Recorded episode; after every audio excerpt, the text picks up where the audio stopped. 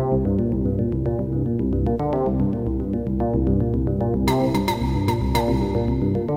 L'actu économique. Face à la concurrence chinoise en Afrique, le Trésor américain ne manque pas d'arguments pour rattraper son retard sur le terrain économique. Pour le pays de l'Oncle Sam, la démographie africaine est un atout, alors que la croissance en Afrique subsaharienne continue à ralentir, pesant sur les objectifs de réduction de la pauvreté dans de nombreux pays, selon les dernières perspectives économiques de la Banque mondiale publiées le 7 juin dernier. Voilà que les États-Unis veulent faire de la forte croissance démographique des pays subsahariens une force.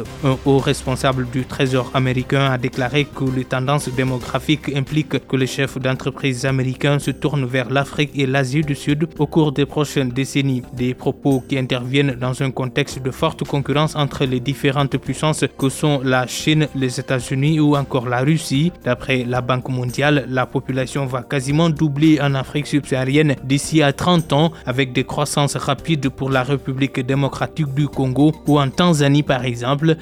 Région du monde contribuera à elle seule à la moitié de la croissance mondiale d'ici 2050. L'actu du pétrole et du gaz. Dans l'actualité du pétrole et du gaz, malgré ses ambitions de transition énergétique, Shell ne va pas réduire davantage sa production d'ici 2030, fait-on savoir. Le géant britannique du pétrole et gaz a annoncé qu'il tablait désormais sur une production de pétrole stable jusqu'en 2030 à contre-courant de tous ses concurrents. Shell freine ainsi la transition énergétique, assurant avoir déjà atteint ses objectifs de réduction de sa production. Pas question de renoncer à la manne financière que représente l'or noir.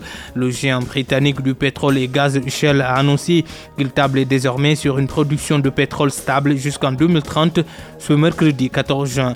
Dans un communiqué avant une journée d'investisseurs, Shell souligne ainsi qu'il va étendre sa position avantageuse dans l'exploration et la production d'hydrocarbures et générer de flux de liquidités de long terme en stabilisant sa production de liquide jusqu'en 2030. Voilà, mesdames et messieurs, business est à présent terminé. Merci de l'avoir suivi. Rendez-vous demain dans Dakar Direct.